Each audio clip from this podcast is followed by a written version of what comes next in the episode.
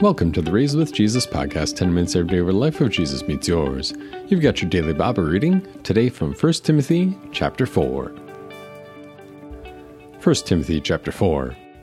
The Spirit clearly says that in later times some will fall away from the faith because they devote themselves to deceitful spirits and the doctrines of demons, in connection with the hypocrisy of liars, whose own consciences have been seared they forbid people to marry and order them to abstain from foods that God created to be received with thanksgiving by those who believe and know the truth. In fact, everything created by God is good, and nothing is to be rejected if it is received with thanksgiving, because it is sanctified by the Word of God and prayer. If you point these things out to the brothers, you will be a good servant of Christ Jesus, nourished by the words of the faith and the good doctrine, which you have followed faithfully. Pay no attention to worldly and absurd myths, but train yourselves for godliness. For bodily training is beneficial to an extent, but godliness is beneficial in all things, because it holds promise both for life now and for the life to come. This saying is trustworthy and worthy of all acceptance.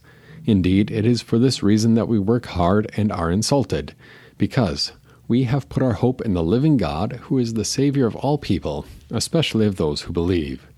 Insist on these things and continue teaching them. Let no one look down on your youth. Instead, be an example for the believers in speech, in conduct, in love, in faith, and in purity. Until I come, devote yourself to the reading of Scripture, to encouraging, and to teaching. Do not neglect the gift that is in you, which was given to you by, by prophecy when the elders laid their hands on you. Practice these things. Constantly be involved in them, so that everyone may see your progress. Pay close attention to yourself and to the doctrine. Persevere in them, because by doing so, you will save both yourself and those who listen to you. This is the word of our God. Chapter 4 for us begins the second portion of the letter, whereas the first portion, um, Paul had highlighted some of the major errors of Gnosticism without using that term, and he had highlighted how do you approach this with divine training, divine training that is in faith, that is in how we worship, and it, that is also seen in the character of the overseer and the deacons, in the organization of the church, in the organizing of the church. And now he goes on and expands that, that viewpoint point just a little bit to see that the Gnostic heresy corrupts the life of the church.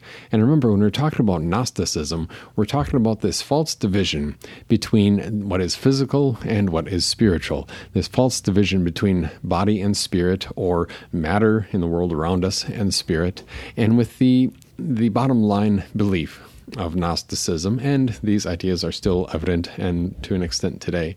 The bottom line belief of Gnosticism is that whatever you feel in your heart is not bad. Just follow your heart, exactly as the Muzak on the elevator had said. Just follow your heart, follow your desires, and that is going to be truth. That is going to be worthwhile. That is going to be wholesome. That is what you will and ought to pursue. And that idea naturally leads to sin. That idea naturally leads to degrading of the human body and downplaying it and saying whatever you do in the body doesn't matter. Whether you indulge in excess or, or deprivation, whether we're talking about food or sexual activity or anything else in the body, whatever you do doesn't matter because it is inherently evil and inherently wrong and inherently bad. That is the underpinning of the entire Gnostic heresy, and yes, it is still in existence today because those are ideas that cut across philosophy, that cut across religion, and that, that definitely influence the proper Christian approach to Scripture that proper Christian approach is laid out for us beginning here again in chapter where Paul talks about specific lifestyle um, errors of Gnosticism. That Gnosticism isn't simply limited to its destruction within the church, within the worship service, within the organizing of the church as God, an orderly God, has established it, but Gnosticism also extends its tendrils and its tentacles out to the Christian life. And so Paul begins by saying, well, in later times, God clearly has said some will fall away from the faith. And why will they fall away from the faith? Because they devote themselves to deceitful spirits and the doctrines of demons.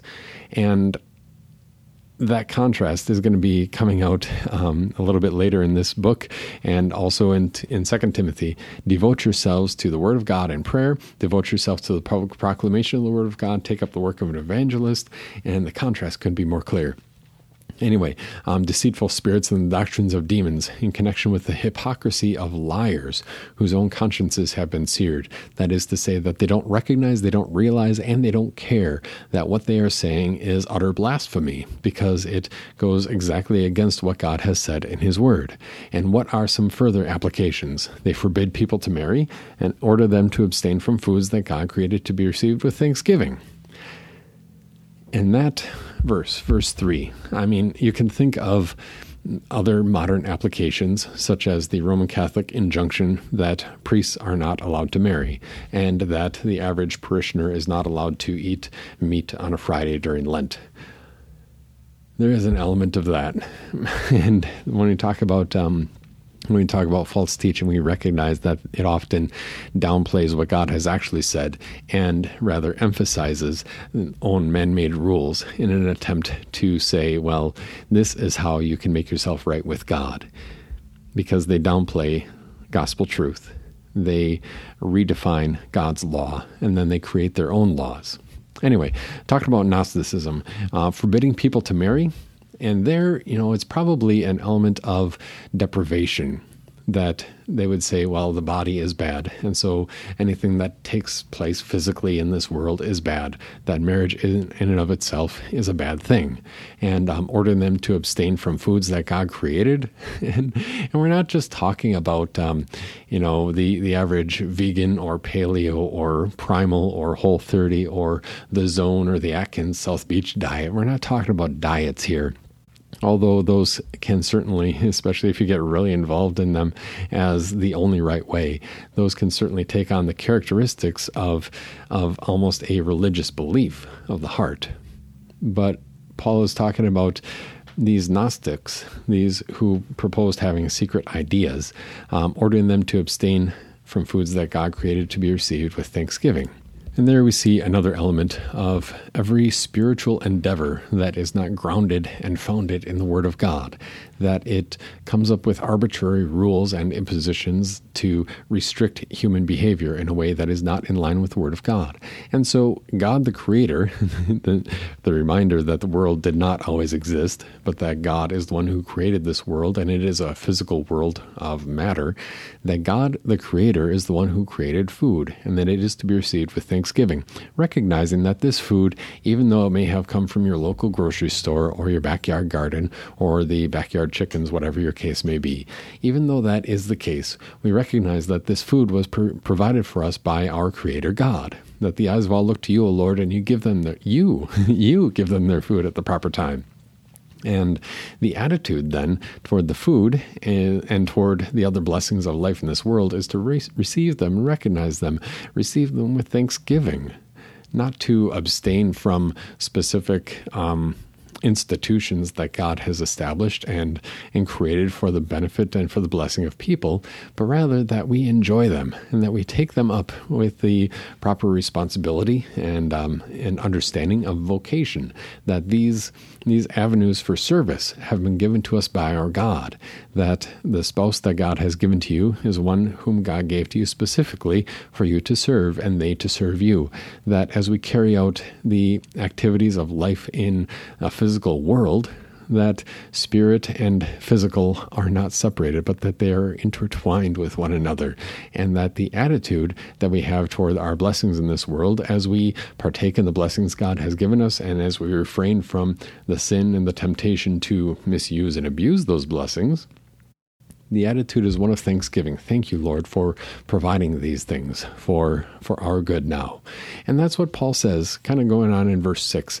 If you point these things out to the brothers, to the fellow believers, um, both male and female in, in the context here. That you will be a good servant of Christ Jesus, nourished by the words of the faith and the good doctrine which you have followed faithfully. And again, we see this sharp division between a doctrine, a teaching, the clear and objective external Word of God as something that is different from the totally internal whim of the Gnostic believer, somebody who has been intertwined in that and is simply driven along by their own desires and wants and emotions. Paul says, if you point these things out, you will be a good servant of Christ Jesus, nourished by the words of the faith and the good doctrine.